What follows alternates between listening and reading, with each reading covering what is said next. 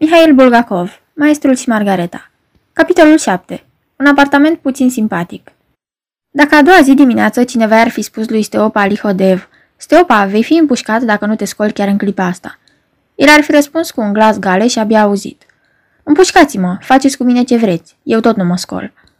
Nu numai că nu-i venea să se scoale, dar îi se părea că nu-i în stare nici măcar să deschidă ochii, de teamă că dacă îi va deschide, un trăsnet se va năpustia asupra lui, sfârtecându-i capul. În cap îi voia un clopot greu, pete cafenii cu chenar roșu ca focul, și reflexe verzui pluteau între globul ochiului și ploapele închise, și colac peste pupăză îi era greață, dar o greață pricinuită pe cât se părea, de sunetele unui patefon sâcâitor. Steopa se străduia să-și amintească ceva, dar nu-i venea în minte decât un singur lucru: că în ajun, parcă și nu se știe unde, stătuse cu un șervet de masă în mână și încercase să sărute o doamnă, promițându-i de altfel să-i facă o vizită a doua zi la ora 12 fix. Doamna îl refuzase, repetând: Nu, n-am să fiu acasă." Steopa însă o ținea una și bună: "Ba, eu totuși am să vin să te văd." Dar cine era doamna, ce oră era acum, ce zi și în ce lună, Steopa habar n-avea. Și ce era mai rău, nu se putea dumiri unde se găsește. Se căzni să lămurească măcar acest ultim amănunt și își dezlipi plapa ochiului stâng. În penumbră desluși un reflex tulburiu. Recunoscu în sfârșit oglinda mare de perete și își dădu seama că stă culcat pe spate în propriul său pat, mai bine zis în fostul pat al văduvei bijutierului în dormitorul lui. În clipa următoare, capul îi zvâcni năprasnic și, gemând cumplit, închise iar ochiul stâng. Să lămurim lucrurile. Steopa Lihodeev, directorul teatrului de varietăți, se trezi dimineața în apartamentul pe care îl împărțea cu răposatul Berlioz. Apartamentul era situat într-un imobil mare, cu 5 etaje, cu fațada în 3 laturi, dând spre Sadovaia. Trebuie spus că apartamentul acesta, cu numărul 50, avea de multă vreme o reputație, dacă nu proastă, cel puțin stranie. Cu 2 ani în urmă aparținuse încă văduvei bijutierului de Fugere. Ana Franțevna de Fugere, o doamnă respectabilă și foarte practică, de vreo 50 de ani, închiriase 3 dintre cele 5 camere ale ei unui individ pe care îl chema, parese, Belmut, și altuia care își făcuse uitat numele. Și iată că, de 2 ani, în apartamentul cu pricina începură să aibă loc niște evenimente inexplicabile. Locatarii lui prinseseră să dispară fără urmă. Odată, într-o zi de sărbătoare, veni la apartament un milițian, îl chema în antreu pe al 2-lea locatar, al cărui nume nimeni nu-l mai ține aminte, și spuse acestuia că este poftit să treacă pentru o clipă pe la secția de miliție ca să semneze ceva. Locatarul îi pornunci Anfisiei, o veche și credincioasă menajeră a Anei Franțevna, ca, în cazul când îi va telefona cineva, să spună că el se va întoarce peste 10 minute, după care plecă împreună cu milițianul corect cu mănuși albe. Dar omul nu numai că nu s-a întors peste 10 minute, nu s-a mai întors niciodată. Lucrul cel mai curios a fost faptul că, împreună cu el, a dispărut, după câte se pare, și milițianul. Bisericoasa și, ca să spunem mai sincer, superstițioasa Anfisa, așa a și declarat fără ocolișuri Anei Franțevna, profund amărâtă, că aici e vorba de vrăjitorie și că ea știe foarte bine cine a furat și pe locatar și pe milițian, numai că nu vrea să vorbească acum când se lasă noaptea. Ei și, precum se știe, e destul numai să înceapă vrăjitoria, că după aceea nu mai poți opri cu nimic. Al 2-lea locatar a dispărut luni, după câte mi-aduc aminte, iar miercuri parcă a intrat în pământ Belmut. Dar ce-i drept în alte împrejurări. Dimineața, ca de obicei, a trecut să-l ia mașina, să-l ducă la serviciu, și l-a dus, dar înapoi nu a adus pe nimeni și nici ea însăși nu a mai venit. Durerea și groaza lui Madame Belmut sunt de nedescris, dar vai, nici una, nici cealaltă nu au fost de durată. În aceeași noapte, Ana Franțevna, întorcându-se împreună cu Anfisa de la vilă, unde se dusese în grabă nu se știe de ce, nu mai găsi pe cetățeana Belmut în apartament. Dar nu numai atât, ușile celor 2 camere pe care le ocupaseră soții Belmut s-au găsit sigilate. 2 zile au trecut. A 3-a zi, Ana Franțevna, care în tot acest timp suferise de insomnie, plecă din nou în grabă la vilă. Trebuie să spunem oare că nu s-a mai întors?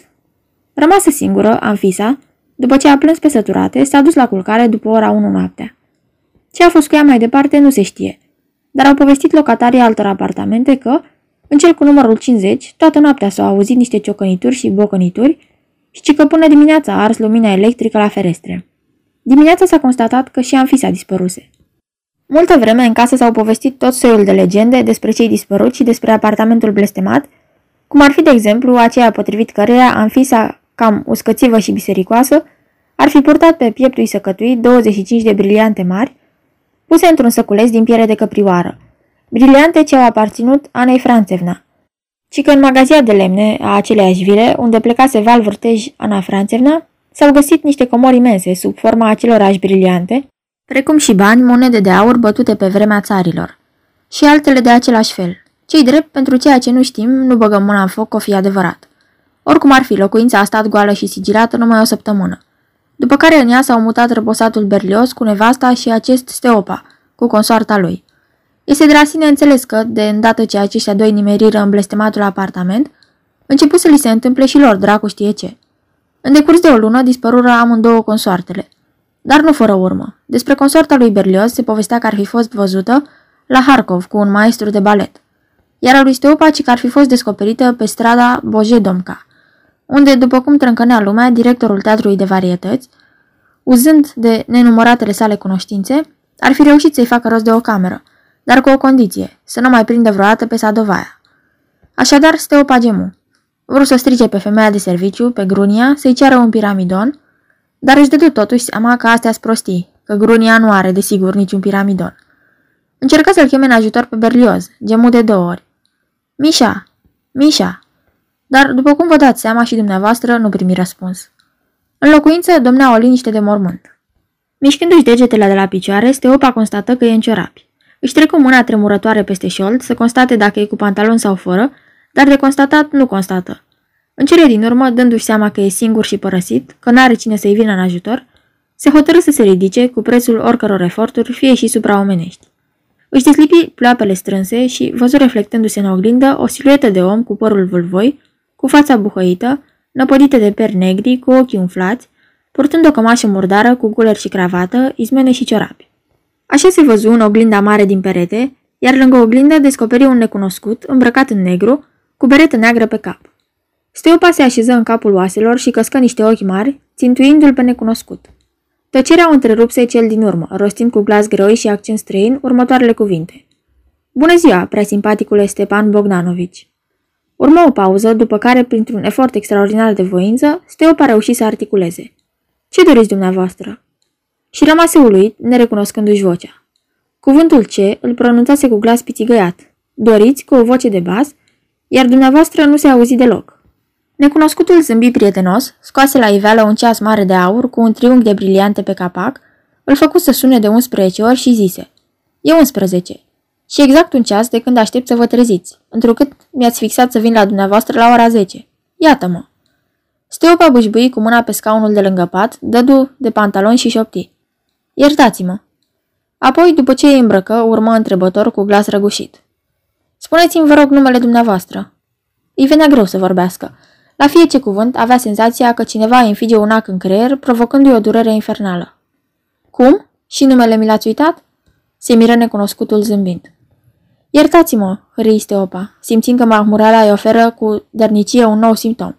I se păru că podeaua din preajma patului pierise nu se știe unde și că îndată va zbura cu capul în jos la mama dracului în iad.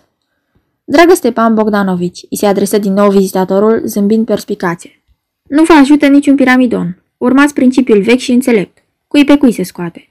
Singurul remediu care vă va readuce la viață constă în două păhărele de vodcă urmate de o gustare călduță și picantă.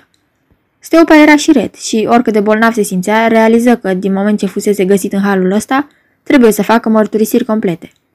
Să spun sincer, începu el, abia mișcându-și limba în gură, ieri un pic am... niciun cuvânt în plus. Îl opri vizitatorul și se retrase cu fotoliu cu tot într-un alt colț al odăii.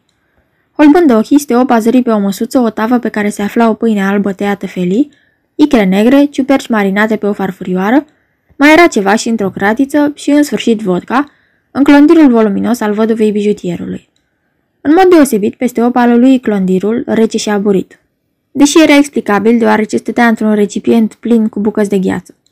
Într-un cuvânt, totul fusese pregătit curat de o mână iscusită.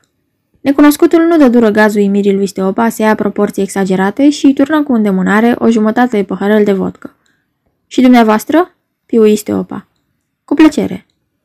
Cu o mână tremurătoare, Steopa aduse paharul la gură, în timp ce necunoscutul înghiți dintr-o suflare conținutul paharului său.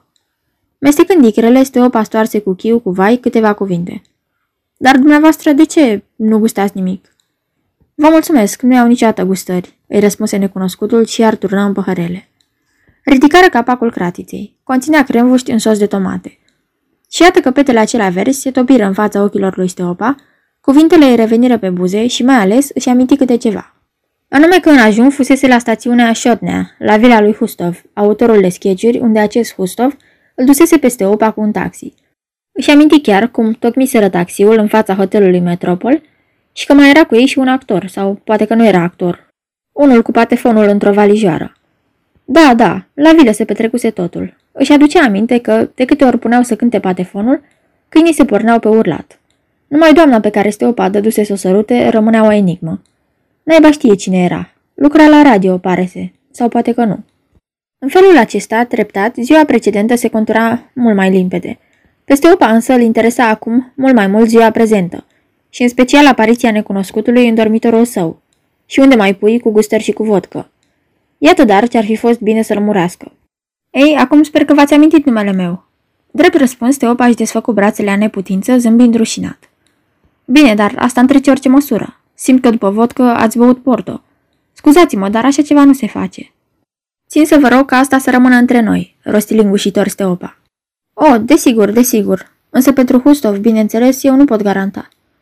Cum, îl cunoașteți pe Hustov?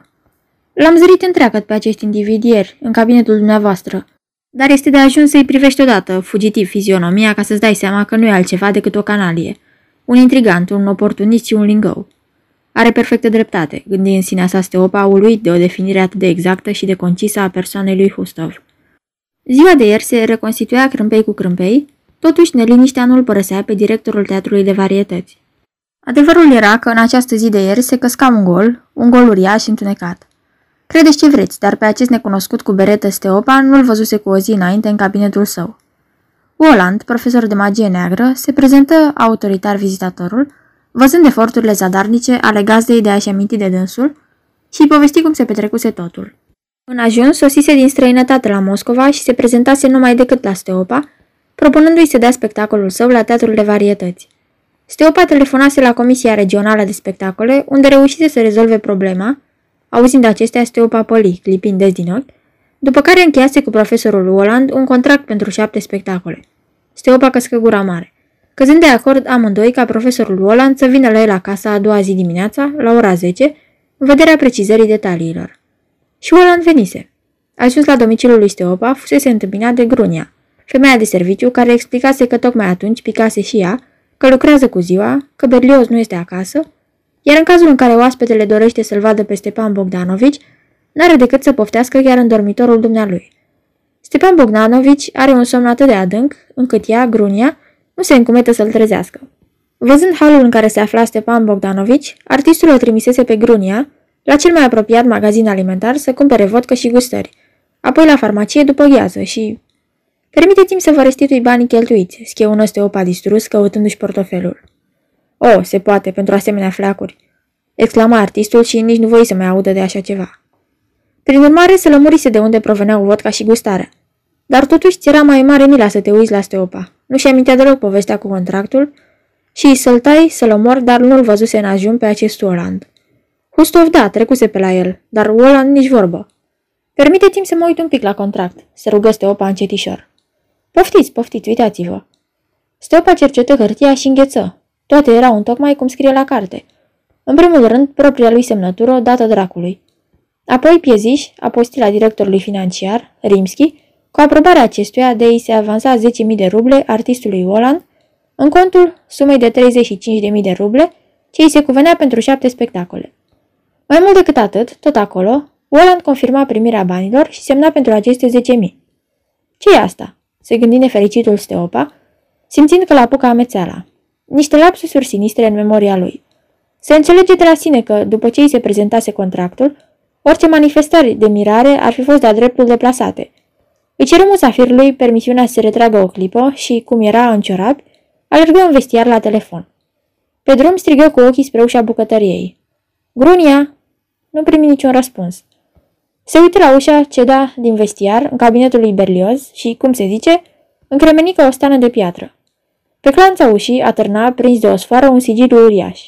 Bonjour! Răgni cineva în capul lui Steopa. Numai asta mai lipsea.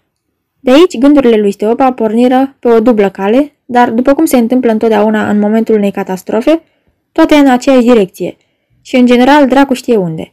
E greu de redat harababura din capul lui Steopa. Nu era destul drăcovenia cu bereta neagră, vodka la gheață și neverosimilul contract. Poftim, colac peste pupăză, sigilul pe ușă. Cu alte cuvinte, oricui ați spune că Berlioz a făcut una boacănă, nu o să creadă. Zău, nu o să creadă. Bine, dar sigiliul, iată-l. Da. Și atunci începură să mișune în capul lui Steopa gânduri dintre cele mai neplăcute despre un articol pe care el, ca un făcut, îl băgase pe gât lui Mihail Alexandrovici să-l publice într-o revistă. Și articolul, între noi fie spus, era aiurit. Nu merita atenție și nici cine știe ce parale nu luase pe el. Imediat după amintirile legate de articol, îi veni în minte o convorbire dubioasă, care avusese loc, după câte își amintea, la 24 aprilie, seara, tot în locuința lor, în sufragerie, în timp ce Steopa lua masa cu Mihail Alexandrovici. Desigur, această discuție nu poate fi numită dubioasă, chiar în adevăratul sens al cuvântului. Nu s-ar fi lăsat Steopa atras într-o asemenea discuție. Era însă o discuție pe o temă oarecare. Se putea foarte bine, oameni buni, nici să nu o fi deschis, înainte de sigilarea ușii. Discuția n-ar fi fost, desigur, decât un fapt neînsemnat, dar odată ce s-a pus acest sigiliu... Ah, Berlioz, Berlioz, clocotau gândurile în mintea lui Steopa. Nu pricep în ruptul capului. Dar n-avea timp să se vaiete prea mult și formă numărul directorului financiar Rimski de la Teatrul de Varietăți. Situația lui Steopa era din calea afară de delicată. În primul rând, străinul putea să se ofenseze văzând că îl verifică, după ce omul îi arătase contractul, și apoi îi venea extrem de greu să discute cu directorul financiar. Într-adevăr, doar nu era să-l întrebe, spune-mi, te rog, am încheiat eu un asemenea contract, în valoare de 35.000 de ruble cu un profesor de magie neagră? Nu, nu se putea. Da, auzi în receptor glasul tăios, neplăcut al lui Rimski. Bună ziua, Grigori Danilovici, vorbi încetișor Steopa Lihodeev. Uite despre ce e vorba. Se află la mine ăsta, artistul Woland. În acest sens, am vrut să te întreb, ce se aude cu spectacolul de astă seară? Vorbiți de Magul Negru? Făcu Rimski în receptor. Îndată vom avea afișele. Aha, zise cu glas stins Steopa. Bine, la revedere deocamdată. Veniți repede? Se interesă Rimski. Peste o jumătate de ceas, făgădui Steopa și după ce puse la loc receptorul, își prinse capul înfierbântat în mâini. Era de rău. Ce se întâmplase cu memoria lui, oameni buni? Spuneți. Nu mai putea întârzia în vestiar și își făcu pe dată un plan. Să maschize prin toate mijloacele faptul că devenise atât de uituc și, în primul rând, să-l tragă de limbă pe străin, fără ca acesta să-și dea seama ce intenționează de fapt, să prezinte astăzi pe scena Teatrului de Varietăți, a cărui conducere îi fusese încredințată lui Steopa. La acest gând se întoarse, dar în oglinda din vestiar, de mult neștearsă de leneșa grunia, văzut deslușit un tip ciudat, lung cât o prăjină și cu pinsnezi pe nas. O, dacă ar fi fost acolo Ivan Nicolaevici! L-ar fi recunoscut imediat pe individul ăsta. Necunoscutul însă, după ce se reflectă în oglindă, pieri. Neliniștit la culme, Steopa privi lung în adâncul vestiarului și fost zguduit din nou, pentru că în oglindă văzu apoi, trecând și dispărând, un motan negru mătăhălos. Steopa simți cum inima dă să-i se rupă din piept. Se clătină gata să cadă. Ce-i asta?" gândi. Nu cumva sunt pe cale să nebunesc? De unde aceste vedenii?" Aruncă o privire în vestiar și strigă speriat. Grunia! Ce-i cu motanul ăsta care se plimbă la noi prin casă? De unde-i? Și mai e cineva." Nu vă neliniștiți, Stepan Bogdanovici," răsună un glas, dar nu al Gruniei, ci al musafirului din dormitor. Motanul e al meu, nu vă enervați, iar Grunia nu e aici, am expediat-o la Voronej. Se plângea că asta o să pesfoară cu concediul, nu i l-ați dat." Cuvintele acestea sunară atât de neașteptat și de stupid, încât Steopa îi spuse că nu auzise bine. Zăpăcit la culme, se întoarse în dormitor și încremeni în prag. I se ridică părul măciucă și pe frunte apărură broboane mici de sudoare. Musafirul nu mai era singur în dormitor, ci cu o societate întreagă. În celălalt fotoliu ședea tipul care îi se năzărise lui Steopa în oglinda din vestiar. Acum îl vedea limpede de tot. O mustăcioară pufoasă, un geam al pinsnezului sclipind viu, iar celălalt lipsă. Dar se constatară în dormitor lucruri mai albastre. Pe un puf al văduvei bijutierului stătea tolănit, într-o poză neobrăzată, un al treilea. Și anume un motan negru de dimensiuni înspăimântătoare, cu un pahar de vodcă într-o labă și cu furculița pe care apucase să o înfigă într-o ciupercă marinată în cealaltă. Lumina slabă și așa în dormitor, începu să se stingă de-a binelea în ochii lui Steopa. Iată așadar cum înnebunesc oamenii, îi trecu prin minte și ca să nu cadă se prinse cu mâinile de ușcior. Văd că sunteți oarecum mirat, scumpe Stepan Bogdanovici, îl întrebă Woland pe Steopa, cărora îi clănțâneau dinții de spaimă. Dar de fapt nu aveți de ce să vă mirați, este suita mea. Tocmai în clipa aceea, motanul dădu pe gât vodka și mâna lui Șteop alunecă pe ușcior în jos. Și suita asta cere un loc în spațiu, urmă Oland, așa încât unul dintre noi este deprisos în acest apartament. Și mi se pare că acest cineva deprisos sunteți tocmai dumneavoastră. Dumnealor, cântă cu glas de țap prăjina cadrilată, vorbind despre Șteopa la plural. În general, în ultima vreme, dumnealor numai de porcării se țin. Se bețivesc, se încurcă cu femei, profitând de poziția pe care o au, toată ziua nu fac nimic și nici nu pot face, pentru că habar n-au, nu se pricep de fel la treaba ce le-a fost încredințată. Și-i duc cu preșul pe șefi. Folosește aiurea, unde vrei și unde nu vrei, mașina statului. Sări cu pâra motanul, mestecând ciuperca. Și atunci când Șteopa alunecă pe podea și cu o mână neputincioasă zgârie ușciorul, a avut loc a patra apariție. Direct din oglinda fixată în perete apăru un ins mic, dar neobișnuit de lat în numeri, cu gambete pe cap și cu un colț care, ieșindu-i din gură, îi sluțea mutra și așa neînchipuit de hidoasă și de respingătoare. Pe deasupra avea și părul roșu ca para focului. În general se băgă pe fir, tipul nou apărut, nu pricep cum de ajuns director, roșcatul vorbea tot mai fonfăit, e director, cum sunt eu arhiereu. N-ai mutră de arhiereu, Azazelo, interveni motanul punându-și crembuști în farfurie. Asta și spun, fonfăi roșcatul și, întorcându-se spre Oland, adăugă respectuos. Îmi îngheduiți, mesir, să-l arunc afară din Moscova la toți dracii?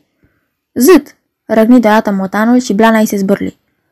Dormitorul porni să se învârtească în jurul lui Șteopa. Acesta se lovi cu capul de ușcior și, pierzându-și cunoștința, își zise: mor. Dar nu muri. Întredeschizând ochii, se văzu stând pe ceva de piatră. În jurul lui auzi un vuiet. Când deschise ochii în toată legea, își dădu seama că vuiește mare și chiar mai mult decât atât, valurile se leagănă la picioarele lui, că într-un cuvânt șade chiar la capătul unui dig, deasupra lui, se înălță un cer albastru sclipitor, iar îndărăt se așterne un oraș alb, așezat pe crestele unor munți. Neștiind cum se procedează în asemenea cazuri, Șteopa se ridică pe picioarele ce îi se zgâlțeau de frică și porni spre țărm. Pe dig stătea un individ care fuma și scuipa în mare. Se uită la Șteopa buimac și încetă să mai scuipe. Șteopa, lăsându-se în genunchi în fața fumătorului necunoscut, îl întrebă: vă implor, spuneți-mi, ce oraș este ăsta? Ei, asta-i, știi că ai haz? Dădu replica fumătorul fără suflet. Nu sunt beat, îl încredință cu glas răgușit Șteopa. Mi s-a întâmplat ceva, sunt bolnav. Unde mă aflu? Ce oraș e aici? Ei, e alta, e bine? Șteopa oftă încetișor, căzu pe parte, lovindu-se cu capul de piatra caldă a digului și își pierdu cunoștința.